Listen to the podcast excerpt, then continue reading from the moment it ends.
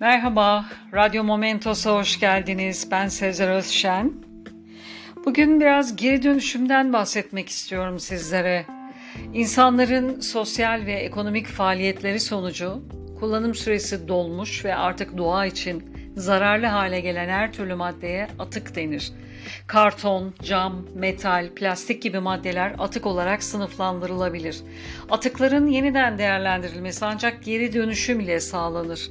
Geri dönüşüm, yeniden değerlendirme imkanı olan bu atıkların fiziksel veya kimyasal işlemlere tabi tutularak ikinci bir ham maddeye dönüştürülmesine denir. Geri dönüşümde amaç kaynakların aşırı ölçüde kullanımını önlemek, atıkların kaynaklarında ayrıştırılmasını ve atık çöp miktarının azalmasını sağlamaktır. Kağıt, karton, cam, plastik, metal gibi maddelerin geri dönüşümü ile birlikte doğal kaynakların tükenmesinin önüne geçilecektir.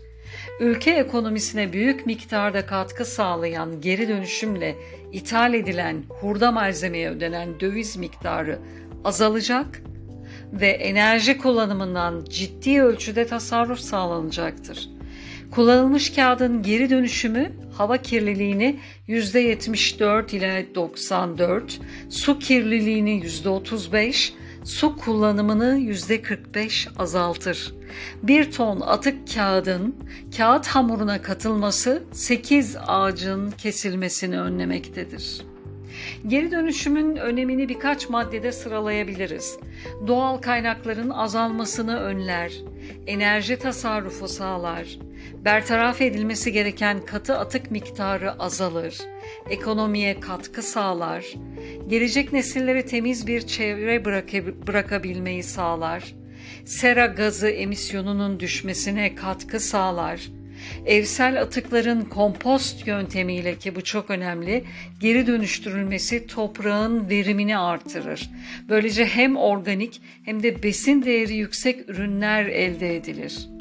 Bu konunun aslında okullarda işlenmesi gerek ve biz büyükler de onlara örnek olmalıyız. Bugünden itibaren içtiğiniz soda, gazoz veya sıvı içecek şişelerini şişe atık kutularına atmanızı öneriyorum. Bu kutular herkesin ulaşabileceği yerde mevcut. Karton ve diğer malzemeler içinse belediyelerden talepte bulunmalıyız.